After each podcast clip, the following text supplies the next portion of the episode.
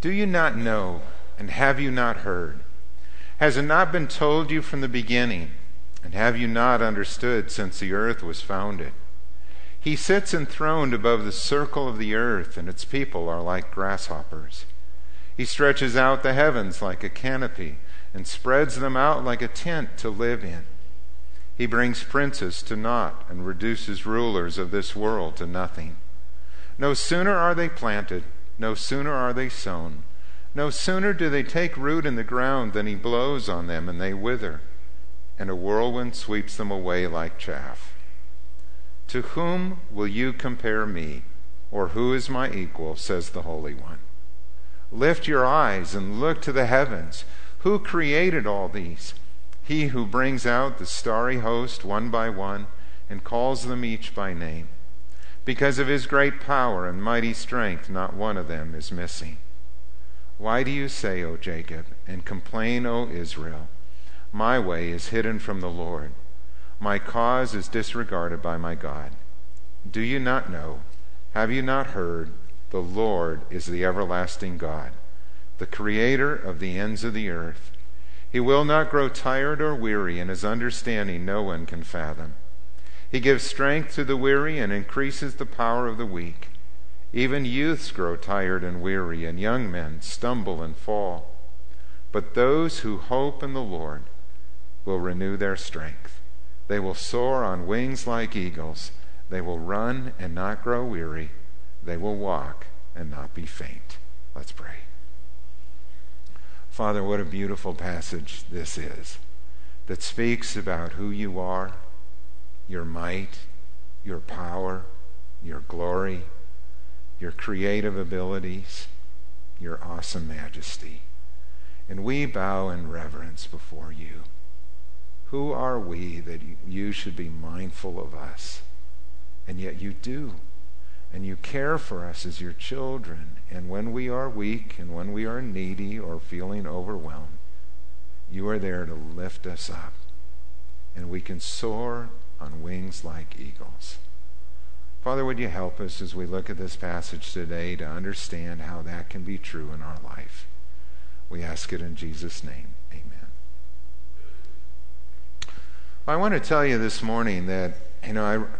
Uh, as my pattern is on writing a sermon, you know, I usually uh, study early in the week and then I write the message on Thursdays and I come back to it on Saturday mornings and review it. And as I came back to this message yesterday, uh, you know, I was so convicted. I thought this message is really for me today, and you all can just listen in. You know, this is one of those times when uh, I've been uh, getting ready for the uh, trip to Ecuador, and you have the normal responsibilities, and then you have all these additional things, and so you end up just kind of packing it all in to get it done and to get out the door. And there are times when uh, all of us have those pressure points where you feel a little bit overwhelmed. And I was just like, Lord, I need to wait on you. I need to learn to wait on our big God. And that's what this message is about. And waiting is a difficult thing for most of us to do. Uh, we live in a world that's very fast paced. It is busy. There's a whole lot of options out there and activities, and we tend to pack as much into our life as we can. It's not always by our choice. Sometimes it is, but sometimes it's just the nature of life in this world, in this country. You know, if you have children and they're busy with their activities and you have responsibilities at work and home and ministry and you're trying to hold that all together, there are times when life gets very busy indeed. And as a result, what happens for us is if we have to wait in line like in traffic, you know, they're doing road construction, you're sitting there waiting and not sure how long it's going to be. We get frustrated by that. Or if we pick the wrong line at the checkout counter and we're thinking maybe this line's going to go faster and the other one does and we're in the wrong line. Or even, I, I know uh, people get frustrated even on the computer. If the internet connection is just too slow or the page is taking too long to load, you know, people are like, I'm on to the next thing. And I will do that.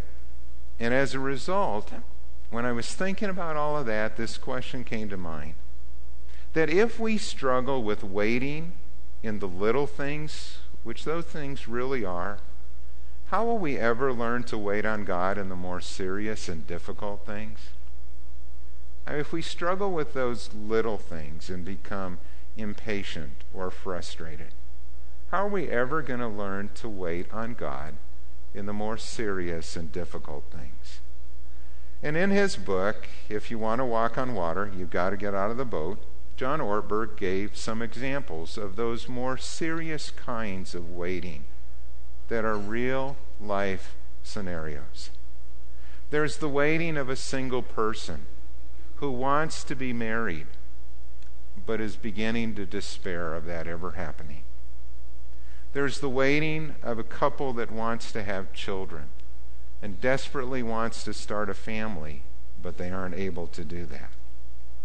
There's the waiting of someone who's unemployed and would like to find a job that's meaningful and would make good use of their gifts and abilities, but right now it's pretty hard to find that job. There's the waiting of a deeply depressed person who longs for the morning when she will wake up and feel good in that morning and feel normal or feel like she wants to live and make it through that day. And there's the waiting of an elderly senior citizen in a nursing home who just wants to go and be with Jesus and wonders how long will it be. She feels like she's just waiting to die. Those are far more serious kinds of waiting. And every one of us in our life will need to learn to wait.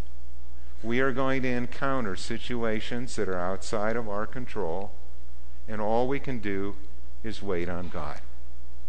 And so it's very important that we learn to do that well. How do we do that? How do we do that with grace, with patience and humility, with joy, even? To wait upon our big God. Well, that's what we're going to talk about this morning. Number one, that kind of waiting requires patience. One of the things we learn from Scripture is that God's timing is not our timing. You've heard that before, but how many times do we see that? We do. God's timing is not our timing. Now think about the patriarch Abraham. How long did Abraham have to wait for a son?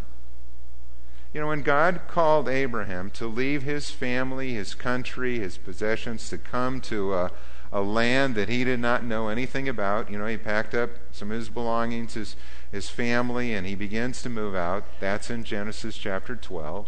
And he is 75 years old at that time.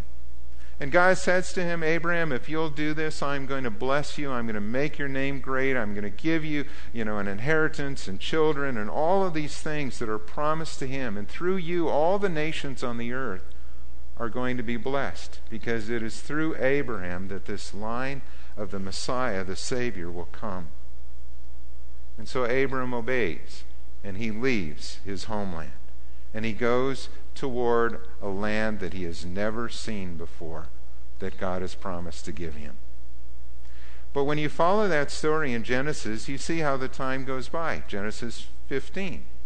Abraham questions God since he doesn't have a son yet, and his only heir is Eleazar, a servant in his house. Is this what you plan to do? And God enters into an unconditional covenant with Abraham and says, No, and he tells him that if you can if you can count the stars in the heavens, that's how many your descendants are going to be. He's got no son. And God's saying, I'm going to give you as many descendants as the stars in the heavens. Genesis 16, still no son.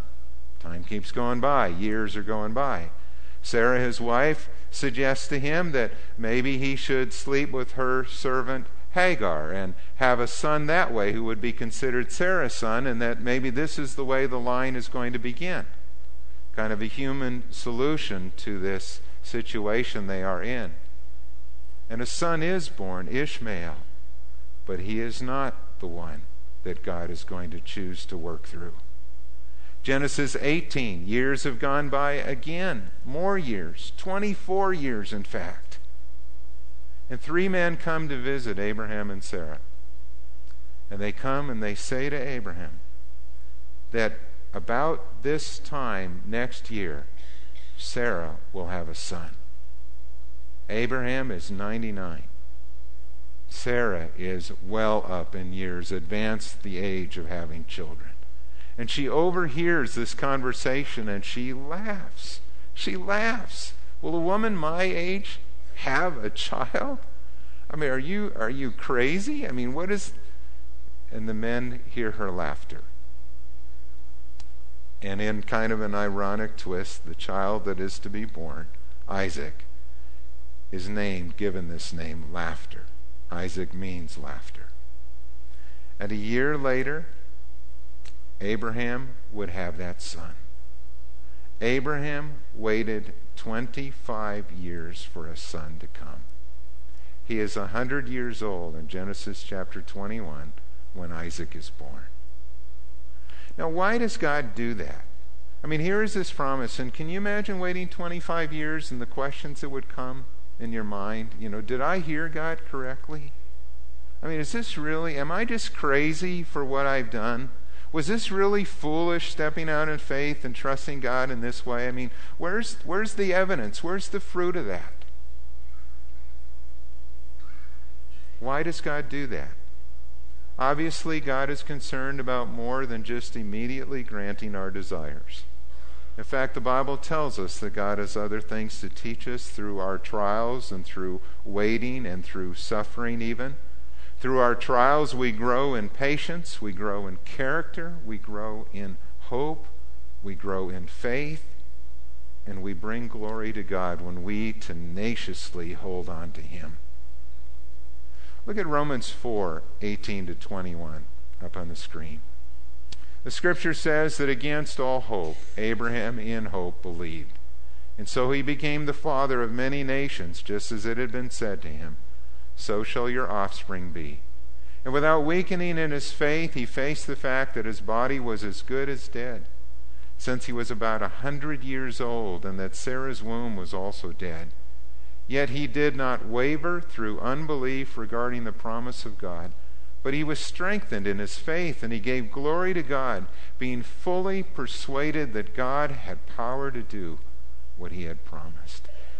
I love that.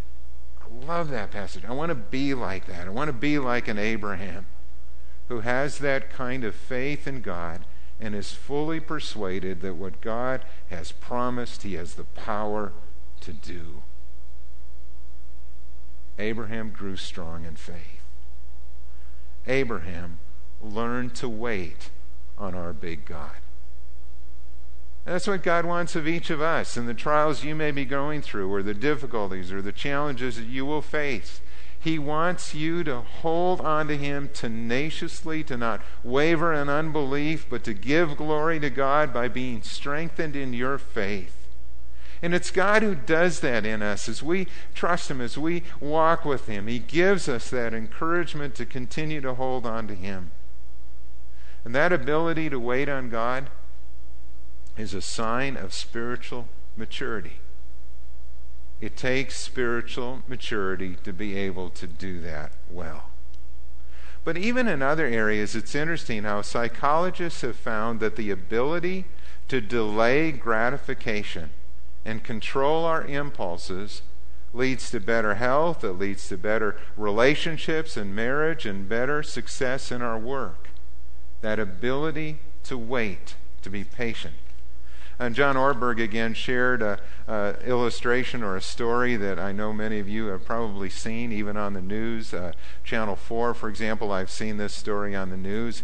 It's called the marshmallow test. Are you familiar with that? Where they take a child, a young child, they put him in a room with some marshmallows. They tell him that if he will not eat those marshmallows, you know, then there's this reward that's going to come afterwards. But if he eats one marshmallow, that's all he gets. The thing is done. And so you'll have these kids, and they got the camera on them, and the, you know the adult leaves the room, and the child is there with a marshmallow, you know, and he's looking at it, and it's just humorous what the kids will do to try and avoid eating that temptation that is there. You know, some will sing, some will talk to themselves, some will sit on their hands. You know, uh, one kid even started licking the table, hoping that maybe there was a little taste on the table, you know, of the marshmallow. He's just trying to, you know, uh, just avoid this. And then some kids, it's just, it's over. You know, they just pop that thing in their mouth and they're done, and it's gone. But uh, Stanford has done a study of those children because they've been doing these tests for many years and they've tracked those children into becoming adults. And here's what's interesting those who were able to wait as four year olds grew up to be more socially competent, better able to cope with stress, and less likely to give up under pressure than those who could not wait. The marshmallow grabbers grew up to be more stubborn and indecisive more easily upset by frustration, and more resentful about not getting enough. Most amazingly, the group of marshmallow waiters had SAT scores that averaged 210 points higher than the group of marshmallow grabbers. Interesting. All of this just kind of fascinating. Moreover, all those years later, the marshmallow grabbers were still unable to put off gratification. And studies have shown that poor impulse control is much more likely to be associated with delinquency or substance abuse and even divorce. No wonder Goleman, in summarizing all of this, called the ability to wait well the master aptitude. Interesting. You know, and I think of what God's grace does. I mean, this is not factoring in the spiritual side of that. But to be able to control those desires in us I believe, requires the power of the Holy Spirit to be at work in our heart. And when He is at work and we yield ourselves to Him, that really changes everything. And when by His grace we can choose to wait, to wait on the Lord and to trust Him to work in us, He gives us the grace to deal with life's circumstances. And we may see in ourselves tendencies to be impatient or to want to act on our impulses and do those things. But by the grace of God, He can change us, and we are renewed by His Holy Spirit. Waiting requires patience. Waiting also requires humility. And humility is an admission that I am not in charge. I am not in charge. In the first point, I mentioned that God's timing is not our timing in this point, we see in Scripture that God's ways are not our ways. For example, in Isaiah 55, 8 and 9, the Bible says this God says, For my thoughts are not your thoughts, neither are your ways my ways, declares the Lord. As the heavens are higher than the earth, so are my ways higher than your ways, and my thoughts than your thoughts. God has a different way of doing things, doesn't he? You know, when I look at the world, I mean, if I were in charge, okay, you know, and I think about what's going on in the world today, you know, uh, there's a few world leaders that I would like to remove, you know, just kind of take them off the scene, you know. And then I'd like to solve the problems with the economy and give everyone a job, maybe myself a raise or a new car. And then there's a few other, you know, things I'd take care of, like, you know, world poverty, hunger, disease, and injustice. How about that for a start? And, and you know, you, you think about that and you go, well, if I'd kind of like to do that, well, why doesn't God do that? Why doesn't God do that? Well, He tells us that one day He will, but not today in this life. Not here and now. And there's a reason for that. His ways are different than our ways. There is something that He is trying to accomplish in our world that can only be done in this present world condition.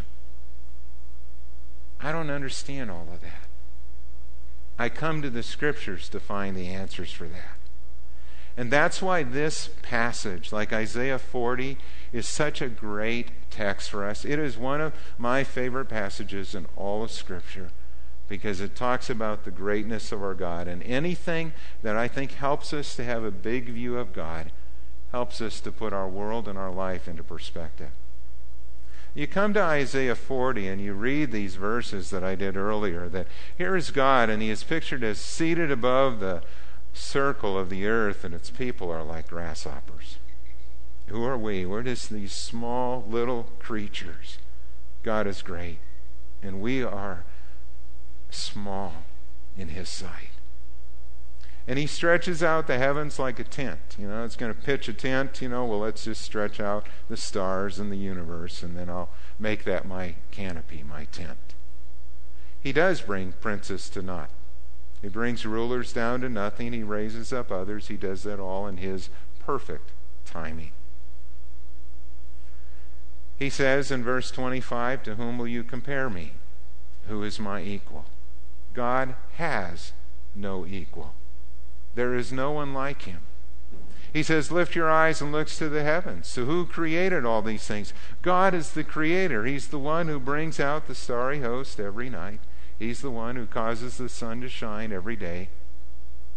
He does it all by his great power and mighty strength.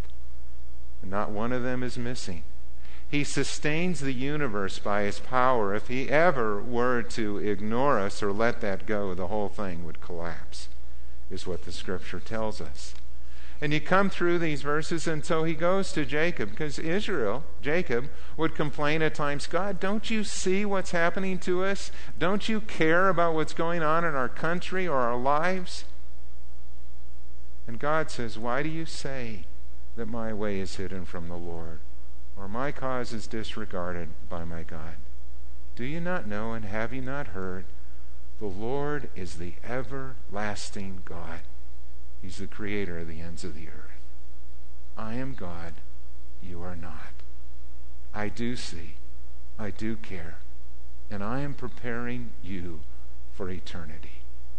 And part of his plan is to bring us through this life and to have us see the awfulness of sin and to one day be able to remove the dross to make us in the image of his son Jesus Christ. He's refining us. He is perfecting us. He is bringing glory to Himself by those who trust Him. He does care. He does see. And His understanding no one can fathom. God's ways are not our ways. And just like Job, I need to be reminded of that daily. You need to be reminded. I mean, when Job raised his questions and came to the end and he saw the greatness of God, what did he do? He just shut his mouth. Just put his hand over his mouth. I shut my mouth, God. You know what you're doing, and who am I to question you? Where do we find that truth about God's greatness and his power? Well, we find it here in the scriptures, in his word. And we find it when we come to God in worship and we sing these songs of praise that lift up God and remind us of his character and his love. We need that, don't we? We need to be reminded of those things. There's a story I read about a woman who, this is several years ago, bought a new car, new car loaded with all kinds of the latest high tech gadgets and options. Well, the first time she drove the car, it was raining, and she didn't know where the wiper button was and all the stuff, you know. And so she's in the car and she's trying to turn on the wipers. And instead, she eventually found them, but instead, this little message comes on and it says drive car in 360 degrees. drive car in 360 degrees? What is that? Well, she got home, she took out the manual, and she found out that in trying to turn on the wiper, she had inadvertently turned off the internal compass for the car, and the car had lost its sense of direction.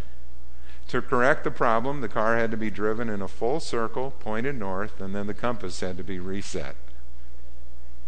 I have not heard of that before. Maybe you have a car like that. I don't. I'm driving an old model Buick, so uh, no. Uh, and and when I think about that, though, every time we come together and worship, I find that there's a sense of resetting the compass to true north. I come to hear about those things that are eternal. I come to hear about those things that are most important in life. And what is it that God may be doing in my life? I come because it encourages me in my walk with God. It gives me perspective on my circumstances and my trials. And I am blessed by that, by our time together. We need that. We need to be reminded that God is God and I am not. And then, thirdly, what we see in the scripture is that waiting requires trust. I need to trust that God knows what He is doing. And I need to do that in every area of my life. I need to trust God with my life, my plans, you know, my future. I need to trust God with my health. I need to trust Him with my work or with my children or my parents. I need to trust Him with my finances. I need to trust God with my fears. I need to trust that God knows what He's doing with our world. Do you ever feel like that? You know, you come to that and you just got to lay it down and you got to say, okay, God. I may have challenges in different areas of my life right now, or I may have things that I'm concerned about or struggling with. I just got to lay that at your feet, Lord, and trust you. And that's what God asks us to do. And if we will do that, if we will do our part of laying those things at His feet and yielding our life to Him, what does He say that He will do for us? Well, that's verses 29 to 31. He says that He will give strength to the weary, and He will increase the power of the weak. That even youths, young adults grow tired and weary, and young men stumble and fall. But those who hope in the Lord, those who trust in the Lord, those who wait upon the Lord, will renew their strength. And they will soar on wings like eagles. They will run and not grow weary. They will walk and not be faint. What a beautiful picture that is of what God will do for those who wait upon Him. Do you ever watch an eagle in flight? I just love them. They're such majestic birds to see an eagle in flight, gliding and soaring above. Uh, several years ago, uh, in our neighborhood, we had an annual tradition. Our neighbors, Jim and Ann Galach, would have a baseball game uh, every Memorial Day, and all the neighborhood was invited. And the kids got together, and we'd play this game. And you know, if you've been in our neighborhood, you know that Jim and Ann they cut a baseball infield into their front yard our our house, you know, we're across the street. We were right field. You know, the Haynes were center field. Another neighbor was left field. You know, we kind of block off the streets and traffic stops, and we'd play this game, and it was great. Uh, every year, and the kids would enjoy it, and they'd go all out. They'd have the music, you know, for the national anthem. They'd have the introduction of the teams, and it was just great fun and great memories for our kids. Well, one year when we set up to do this, and the national anthem was being played, in perfect timing, an eagle came and began to soar above. A flag was there mounted onto the street signs, you know, and we're out there, we're standing and we're listening to the national anthem. And here is this eagle just soaring, gliding above, riding those thermals. And I thought about what it's like for an eagle to fly, you know. You don't see an eagle frantically flapping their wings. You don't see an eagle, you know, just with this huge effort trying to stay aloft in the air, even though it is this mighty bird. Somehow it's learned to soar on the currents and to let the wind lift it up. It's like there's in this invisible force that it cannot see, but it knows is there, and it rides that current. And I think about our life, you know, when we are so busy I mean, all of us, you know, we've got things to do. We got our activities and our plans, don't we? I mean, like I said, you know, this is the part that convicted me, and that I'm trying to do all of these things to get ready for the week ahead. And we feel that. We feel those things in our life. Our days are full, and we've got many activities. And I thought, Lord, I need to do that. I need to learn to ride on the wind of your Holy Spirit every day and trust in you. And when life gets busy or life gets hard, you lay that at the Lord's feet and you say, God, would you do what I cannot? Would you give me the wisdom to say no to those things that I can say no to and yes to those things that are most important? And to trust you. And so today I want to encourage you to ride those thermals, ride the wind of His Holy Spirit, trust Him to work, place your hope in the Lord and wait upon Him. And the better we know God, the easier it is for us to do that. Learning to wait on our big God requires patience and humility and trust. And so maybe you come today and there's something on your heart this morning. If there's a burden that you need to lay at His feet and trust Him with, I encourage you to do that in prayer if there's a step of faith that God wants you to take and fear is holding you back, bring that to Him too. We've been talking about, you know, stepping out of the boat and taking those steps of faith here in this series, and I hope that you have done that. Or at the very least, you have been considering and listening to the Holy Spirit as He prompts you in that way. It's been a good series for a number of people who have shared with me kind of how God has used it in their life. And you got to remember that if you want to walk on water, you've got to get out of the boat and you need to take those steps of faith. Let's pray. Father, as we come to you again this morning, what a great privilege that is. What an awesome God you are who knows us, who loves us, and cares about us. Lord, would you help us all to ride the wind of your Holy Spirit? To live in such a way that we walk with you in fellowship each day, that we sense your power and your grace, that you help us to deal with the stresses and the pressures of life, and that we don't find ourselves frantically trying to solve them in our own energy or power, but we rest in you. And you give us the wisdom to know what is our responsibility and what is your responsibility. And you give us hope and encouragement, and we grow in faith. May we, like Abraham, not waver in doubt or in our relationship with you, but may we grow strong in faith and give glory to you. We ask it in Jesus' name.